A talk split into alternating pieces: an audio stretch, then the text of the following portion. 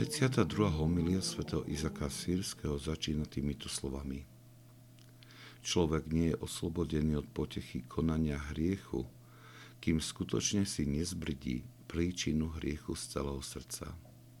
Toto je krutý zápas, zápas, ktorý odporuje človeku až do krvi, v ktorom je jeho slobodná vôľa testovaná, či v plnosti miluje čnosť. To je tá sila, ktorú niektorí volajú pokušenie a jej vôňou biedna duša je oslabená pre intenzívnu provokáciu, ktorú zo sebou prináša.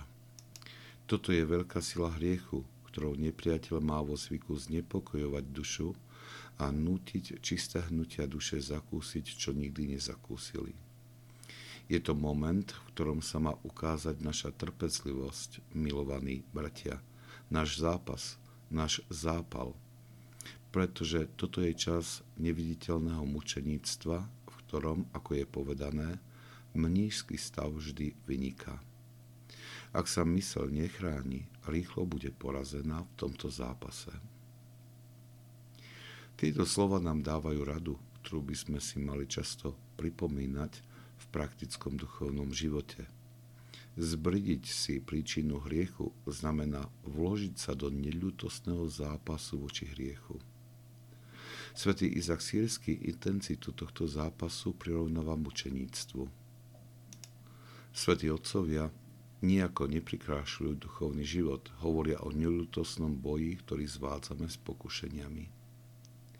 Nie je to ľahké prijať v súčasnej dobe, keď v kresťanskom spôsobe života prevláda akási ženštilosť spojená s určitým emočným nábojom, ktorý vytláča toto chápanie duchovného zápasu, aj keď ho prijímame a akceptujeme v iných oblastiach života.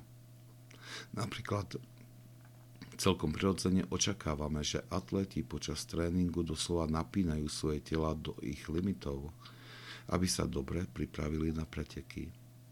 Alebo tiež s pochopením príjmame ako prirodzené, že študenti strávia i celé noci prípravu na skúšky a tiež, že niekto drie do úmoru, aby dosiahol povýšenie v zamestnaní. Podobné, ba oveľa väčšie nasadenie by sme mali považovať za prirodzené v duchovnom živote, pretože tu ide o náš väčší život.